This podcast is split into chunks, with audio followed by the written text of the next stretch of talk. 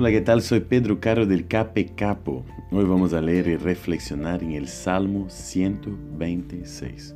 Un salmo que demuestra la confianza del autor y cómo nosotros hoy día podemos seguir confiando en Dios. A través de la Biblia vemos que Dios es aquel que nos puede traer alegría a través de sus mismas obras. Sí, eso es verdad. También es Dios el que tiene el poder de hacer grandes hechos por sus hijos que somos nosotros. El Salmo muestra de manera muy impresionante la confianza del autor en el Señor.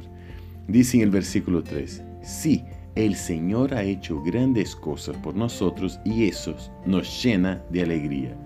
Ya sea en el pasado con el pueblo de Israel, ya sea en el presente en nuestras vidas y también en el futuro, vale la pena confiar en Dios y pedir a Dios para que actúe en nuestras vidas. No te olvides de esta maravillosa verdad. Que tengas un lindo día y que Dios te bendiga. Chao, chao, chao, chao.